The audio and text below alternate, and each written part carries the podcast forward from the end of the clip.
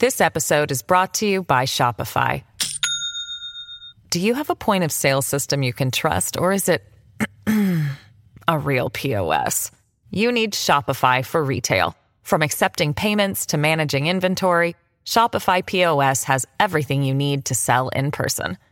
Go to shopify.com/system, all lowercase, to take your retail business to the next level today. That's shopify.com/system.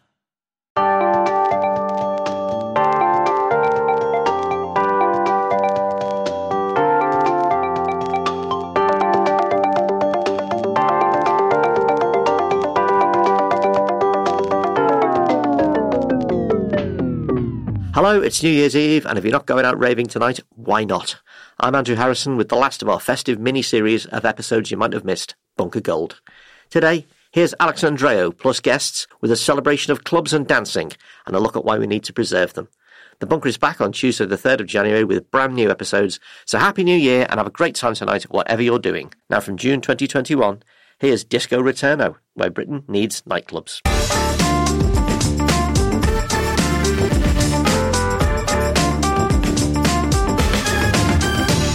Hello and welcome to the Bunker Daily. I am your host, Alex Andreou. It has become almost de rigueur to assess the economic impact of the closure of parts of the hospitality industry. Assessing the cultural impact, however, has been largely limited to the closure of theatres and museums. But there is more to culture. No one looks back on their life and remembers the nights they got plenty of sleep, or so the saying goes. Clubbing has been a part of our society's fabric, arguably since ancient Greeks decided that a good way to honour Dionysus was to get very drunk, very high, and jump around to the tune of Corybantis banging their swords on their shields, but probably way before that. To explore the importance of nightclubs to the UK today and the cultural scarring that might be left by the speakers going silent for over a year, I have not one, not two, but three excellent guests, a veritable rave. Mairi Mackenzie is a research fellow in cultural history at the Glasgow School of Art and helped curate the touring show Night Fever: Designing Club Culture on at the V&A Dundee until January 2022. Welcome, Mairi. Hello, lovely to meet you. My second guest is Bay Sisouphanh, who heads events at Village Underground and Earth and also manages memberships at the Nighttime Industry Association, which has been working with hospitality businesses in the UK at the sharp end of the lockdown. Welcome, Bay. Hi, everyone. And last but by no means least, I have Mark Wood, a.k.a. Chelsea Kelsey, who is one half of the Readers Wifes, otherwise known as the London Readers Wifes, DJing at my beloved Ducky for longer than I care to remember or admit. Britain's longest-running queer club night, which has run at the Royal Vauxhall Tavern every Saturday since 1995. Welcome, Mark. Well, thank you very much for having me. Today is an emotional day for me anyway. It's the expiry of my automatic rights as a citizen in the country I have called my home for over 30 years. I am now reliant on politicians' promises and Home Office policies, not the best position in which to be. And consequently, my mind is full of a reassessment of past decisions. I'm a little bit like a jilted lover in full, I gave you the best years of my life mode. And thinking about this podcast, I was amazed looking back at how prominent a reason I decided to move to London aged 18, the clubbing scene was. Mairi, does that make me a flake? Or do we underestimate just how vital nightclubs are to our lives and the extent to which they form our young selves? Well, the cultural importance of nightclubs is profound, so you're definitely not a flake. On a broad level, the creative outputs that are associated with nightlife, they have an impact on the clothes we wear, the music we listen to, and the design of our public and private spaces. And on a more social and individual level, it's where we meet our partners, our friends, experiment with and discover our tastes and behaviours. But I think one of the most important functions of nightlife, though, and this is something that's been brought into sharp focus over the past year, is the way in which they act as a forum for the pursuit and fulfilment of pleasure, which is such a vital part of our lives and something that we've really been missing over the last year. Thinking about the space of the nightclub, it occurs to me that the transition from dance hall to discotheque, effectively, is the fact that you don't need a dance partner to have fun at a discotheque. There are spaces that are designed to be enjoyed with company, but also alone. Yes, it was an act of liberation, I suppose, the development of disco. And that reflects broader social changes around the idea of heterosexual relationships and women going out into the nightclubs and dancing on their own as well. I've also been thinking about the transition from, you know, my first nightclubs of the 80s and 90s, shiny with mirrors everywhere, to the sort of non-reflective black paint dungeons that became the clubs of the 90s. And I always thought that one was about showing off and the other one was about feeling safe, but maybe they're not. Are they maybe both just different ways of getting lost? They both provide a forum for acts of commune with like-minded people. I think as well what was interesting in that transition musically from the end of the 80s to the early 90s is that a lot of those shiny discos then became host to music that would typically have been in those more anonymous spaces. And I love that crossing of cultures, especially in small towns around Scotland. There were no bunkers for techno. You know, it would be in the local nightclub. And all the nightclubs had these wildly aspirational names that I love. So Shampers or Toffs or Jackie O's. Jackie O's. I love the idea of Jackie O's being aspirational, by the way. I was in Kildare with my husband last week, walking past the deserted nightclub, and he went, that used to be Jackie O's. But these names are so profound, and the idea that a nightclub in Clydebank is called Toffs. Beautiful. Mark, what is your first memory of a nightclub? My first memory of a nightclub was the Black Cap in Camden, and interestingly, it was obviously a nightclub, famous nightclub, now no longer with us. But they used to do a nightclub on a Sunday lunchtime where they had drag and they had disco, so we were kind of alternative, sort of arty goth kids. You know, we used to come up to Camden Market on a Sunday to buy, I don't know, leather trousers or, you know, like rubber T-shirts or whatever. and one of our friends that ran a store went, "You're coming down the Black Cap, it's opening at 1 o'clock. So we went in and I couldn't believe people were allowed to do this at lunchtime. Sunday lunch was people, you know, rushing around, you know, boiling sprouts. You know, that's what I understood Sunday lunch. Here were people, you know, like Disco Duck, the Pointer Sisters and Doctor Beat and, you know, blaring out music. And then there was a drag act on the stage. Boys were kissing boys. You know, there were drag queens running around, running amok all over the place. I mean, it literally blew my mind. I remember clutching this Echo and the Bunnymen 7-inch single that I just bought, sitting in a corner with my mates, my sort of, we were only 16 or 17, you know, we were underage, you know, drinking lager and blackcurrant, you know, and just thinking, I want this, you know, this is it, you know, this is it. This is 1984, I think. My early years, well, actually, my entire adult life can basically be divided into clubbing periods. So I had basically my Vauxhall Tavern, Two Brewers, Market Tavern years, then my Heaven years, then my Trade years, my London Apprentice Central Station years, my no clubbing years, my I'm too old for clubbing period, and then back to the Vauxhall Tavern where it all began for my, you know, growing old disgracefully period. How did you end up, instead of tracking that sort of progression as a punter, to deciding I want to be part of the provision of a club night? Well, it wasn't a conscious decision because Ducky came along at a time when there was a club in London called Pop Stars. I don't know if you remember that famous indie. Mm-hmm, mm-hmm. You know, London was very exciting. There was a lot of choice in straight clubbing, not so much choice if you wanted to go to a gay club. And Mark Jelly, my best friend, who's my DJ partner, we were going to places to see, I don't know, John Please Women at Club UK. You know, we were going to The End. You know, we were going to a lot of house nights, but starting to get a little bit tired of it. You know, starting to, scene was changing. It was becoming much more superstar DJ. And when we were approached to do Ducky, we just kind of didn't want to do it because it meant standing up for 5 hours. I mean, that's what I remember.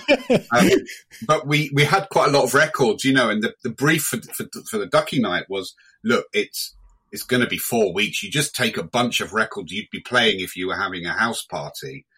You know, it's not like a great big flash superstar DJ evening. So we took a bunch of 7-inch singles, you know, some Motown singles and some indie singles and some electronic pop and some David Bowie records, and just but literally bunged them into a beer crate. And you know, that's you know, it was 4 weeks. I always say, you know, we didn't actually make a decision. 4 weeks got extended, and it still feels really like someone could take it away from us at any time. Yes. You know. 25 years later, yeah. Bay, what's your first memory of clubbing? Obviously, a lot more recent, I should think. A little more recent. But I do remember going to Turn Mills. I remember the closing parties they had of a week-long stretch. I think I remember the opening party. Me too. Oh no. But yeah, I remember it. It's very, very imprinted in my mind. You know, I saw Boy George there. I saw loads of people there. I think at the beginning of my clubbing, I was going to say clubbing career, but my clubbing experience, it was kind of South London. You're at SE1, and yeah, just going to all these dark and very packed raves, meeting new people, making friends, some friends that I've held for many, many years now. And, you know, we still work in the industry, and yeah, just creating memorable moments that you just are life experiences that you'll never forget. Yeah, and some friends, I call them friends, but they're just people you see sort of regularly on the club scene, and you have a dance together, and much of the time you don't even know their names, but you have a real sort of connection with them. Bay, you do a lot of work for the Nighttime Industries Association. The shock the sector has suffered is catastrophic. There's no two ways about it. But I sense an assumption by the government that it is entirely demand-driven and will simply instantly bounce back because people will want to go out clubbing. Is that right, or is it a bit naive? It's 50-50 with me. I do sense there is a demand for it. You know, we saw it when there was a spike in illegal raves. We saw the protests that happened in London over the weekend. People just want to go out and enjoy themselves and, you know, and dance. But at the same time, you will have some individuals or some groups of people that, you know, are a little bit more careful, want to take consideration, you know, what COVID does present to us on a day-to-day basis. But I think collectively, if venues work together, they're keeping everyone safe, there should be a safe environment for people to go out, enjoy themselves and be happy. I think Murray kind of touched base on it, where it's culture, it's mental health. You know, I met my wife working in the nighttime economy trade. And yeah, I think it's a very important aspect to life to be able to go and, you know, let some steam off, have a dance and enjoy yourself. Yeah. Mary, historically, once spaces have been converted to something other than a nightclub, do they go back?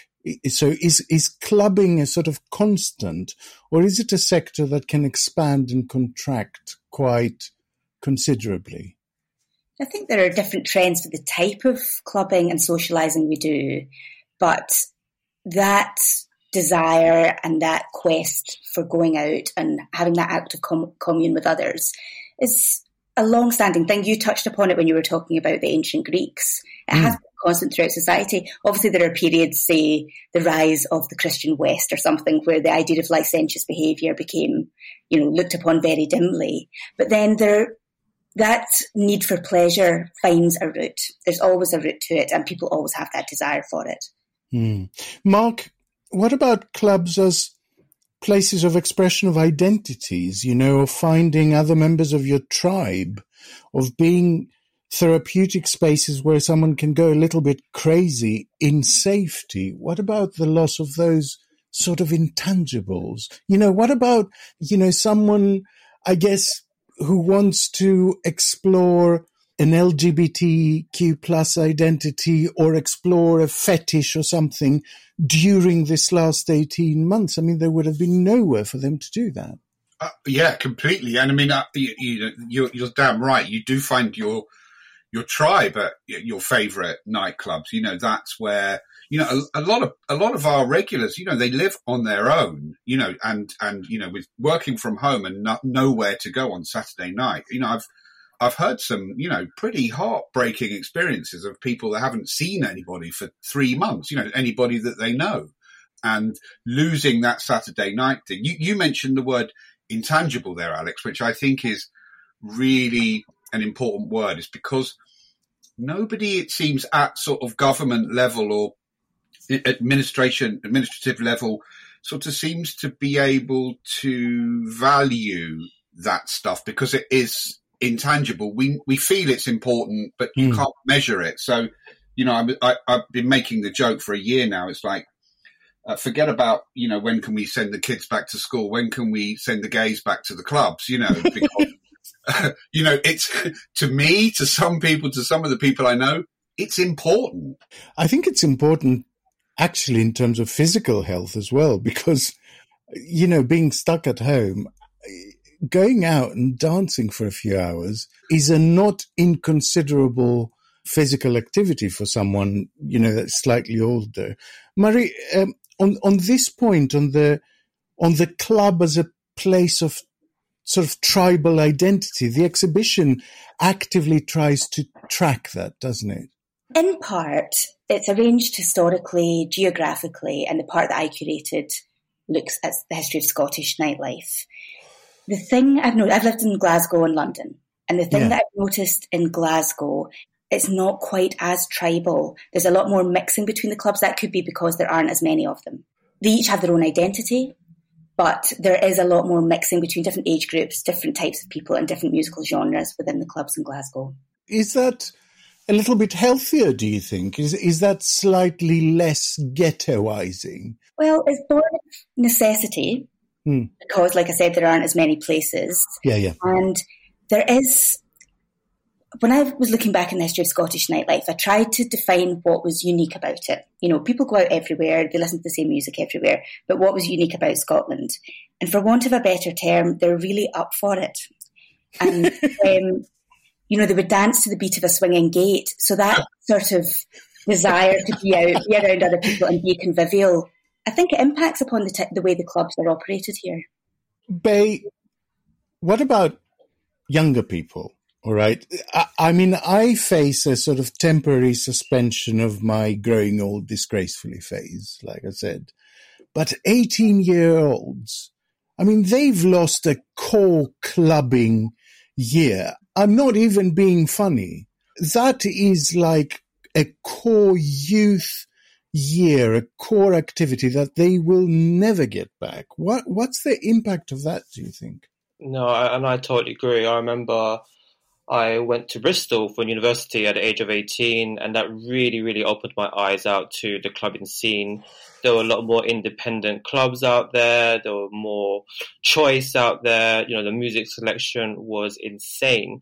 And yeah, I think they're definitely missing out on opportunity to explore new things, new music, meeting new people, creating, you know, experiences.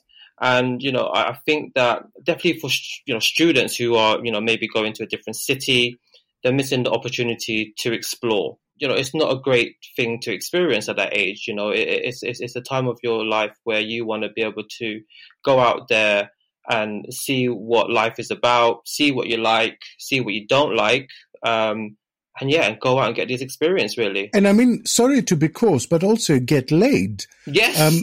Because, you know, there's going to be a whole sort of mini generation coming through now that only know how to make contact through a dating app.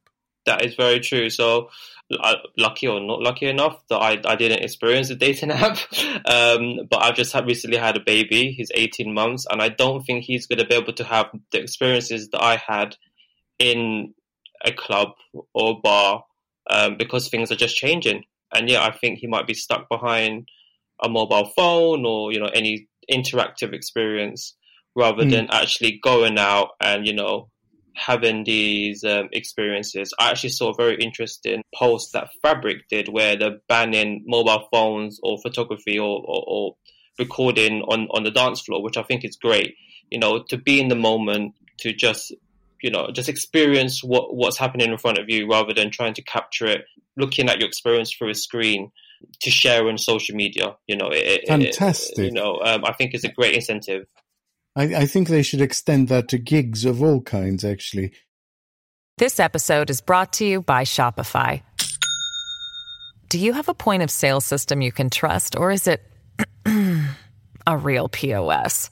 You need Shopify for retail. From accepting payments to managing inventory, Shopify POS has everything you need to sell in person. Go to shopify.com/system, all lowercase, to take your retail business to the next level today. That's shopify.com/system. Mairi, you thought you might escape, but I'm going to ask you, what is your first memory of a nightclub? And in fairness, I will give you mine in return. Okay, deal. So I come from small town Scotland, a town called Stranraer, which is southwest Scotland, a population of about 10,000. So my first clubbing experience was a local discotheque called Benson's.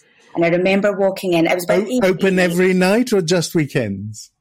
I might have had functions on during the week, you know, like dinner dances and whatnot. But I went in and I just remember feeling like I'd arrived. It's ludicrous now when I think back to that nightclub, but I felt like I was in the right place at the right time. And I couldn't understand why anyone would stay in. I just thought anyone that stayed in was absolutely, you know, insane. And what sort of tunes did you love to dance to?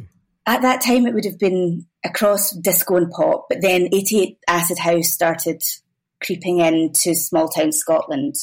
And I remember that transition on the dance floor. They would be playing Bonnie Tyler, Total Eclipse of the Heart, and then it would go into Acid. And we had to cater to everybody, I suppose, and the DJ was dying to play these new tunes. So you'd get different people going onto the dance floor at different points of the evening. And then in 1990, I moved to Glasgow, which was the City of Culture year. All of the clubs were open till 5 a.m. And I remember going to the Sub Club in the tunnel and my mind was blown. I absolutely adored it. Can I tell you that if you like that sort of transition from Acid House to Total Eclipse of the Heart, it can still be found at Ducky. Yes. I really didn't want to interrupt, but I thought... So my kind of club. I'll give you mine. So my mother had this sort of weird catch-all expression to express moral decay in her children. And basically every time if my sister put on some eyeliner, then my mother would say, next thing you know, you'll be dancing on the tables at Piero's. So anything you did, if you wore trousers that were the sort of 3/4 length, the reaction would be, next thing you'll be dancing on the tables at Piero's. So Piero's being a particular den of iniquity in on the island of Mykonos. And so, of course, as soon as I was 17, I was desperate to go and dance on the tables at Piero's. And I did. I was dancing to Mori Kante's Yeke Yeke. I was throwing around my head and my hands with such abandon that I ended up with a pinched neck nerve, unable to turn my head to the right at all for about 3 weeks. So to this day, I believe that my mother is a witch. Bay, if there were one thing you could ask the government for the sector right now and in the short term, what would it be? Would it be relaxing the music licensing laws, or what would help the industry sort of get back up on its feet? the main thing I want is clarity on the process of what we can do moving forward. You know, with my work with the NTIA, I speak to so many different venues and businesses across the country that, you know, the lack of clarity throughout the whole of this pandemic has been not enough for them to not only plan what they're going to do, to react. You know, people, you know, there was a period where, you know, pubs and restaurants were open, but due to lack of clarity, they weren't able to plan properly. So they ended up spending X amount of money to make sure they can reopen, to, you know, to give their patrons what they want, to come out for a pint or, you know, or get a meal. But the next week they were shut. So they spent all this money, all this power and all this energy to try to reopen. COVID safe, exactly. Yeah. And then all of a sudden they're shut. So it's clarity, it's a clear roadmap, and that's something the NTIA have been doing, working, you know, on a task force to try and get these guidance and these regulations in place to help us plan as effectively as possible. Is it a worry also that, you know, because there's been such an exodus of sort of EU 27 migrants, a lot of whom did work in the leisure industry, that because nightclubs will be the last to reopen, they might end up competing for, you know, just staff that isn't there? Yeah, and you know what? It's been tough to recruit. The workforce in general has been hit really, really hard. People have had to move back, you know, to other where they've come from, in terms of European countries where they've come to London to work. Also, Brexit was a big factor to that as well. And yeah, at the moment, I was talking to one of my operations managers, and he was like, look, we have to find staff that may not have the experience to come in and you know, help us survive this very tough moment for us. There is a lack of staff. A lot of people are being made redundant. The workforce has been hit. That's a very negative thing that has happened to our industry. Mark, when will Ducky be back in the sweaty flesh?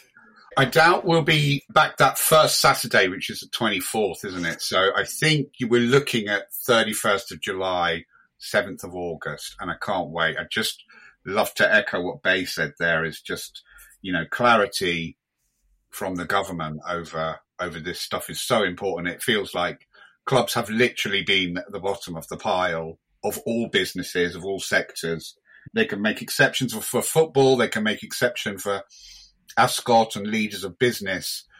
But somehow, you know, there's no recognition about the labour force. All of that stuff is just extremely frustrating. That, you know, there's a lack of perception about the value that sector brings to the gaiety of the nation, but also to the kind of mental health of the nation. And how can people sort of keep up with the latest news? Is there a website or a Facebook page or something? Yeah, there's the best places. There's a brilliant Ducky website, and there's a Facebook group as well. So please check out that. We'll be letting you know very shortly. We're talking to the venue at the moment, but I think they want to open cautiously. They're open now, by the way, for cabaret. So terrific. Marie, what's your favourite exhibit? Well, it speaks back to what we were saying about young people going out. There's a film called Sub 18, and in Glasgow, late 80s through the 90s, under 18s nights were absolutely massive, and they were open from about 6:30 to 10 p.m. Underage kids would go, have a party, and then go home. This was filmed in 1997 at the Sub Club, and it's a bunch of kids, and all they talk about is how many people they got off with that night, and who they want to get off with, and who they fancy, and who they don't brilliant. Fancy. And you can smell the hormones coming from them. It's just, it's very sweet as well, that sort of wide-eyed excitement about going out and kissing people. Which I think is built into the nightclub in a really strange way, whatever age you are. Well, that idea of dancing and romancing. Brilliant. And Bay, how can people get in touch with the Nighttime Industries Association if they want to become members or talk to you about an issue they're having?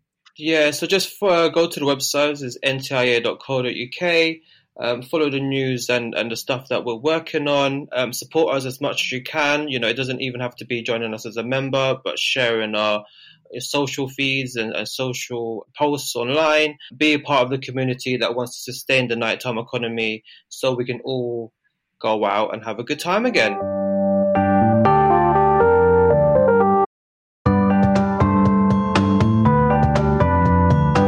I could talk to you about this for hours, but alas, our time is at an end. Thank you all for your time and your brilliance, and where applicable, your tunes. Thank you. Thank you. Thank you, Alex. So you're lucky, Alex. Listeners, remember there's a new Bunker daily on Wednesday, Thursday and Saturday mornings. You'll start the week supplement on Mondays and a longer weekly full panel episode every Tuesday. So don't forget to subscribe, review and rate us. And you can also support us on the funding platform Patreon. Just search for Bunker Podcast Patreon. Humans senselessly long to be together, says artist Wolfgang Tillmans in a Guardian interview today. We need to feel other bodies nearby. I hope the deprivation won't last much longer. We don't know what it has done to young people who can never relive being 16. Let's hope we can get on a dance floor soon. From your lips, Wolfgang, to Dionysus' ears. This is Alex Andreou in the Bunker, saying over and out.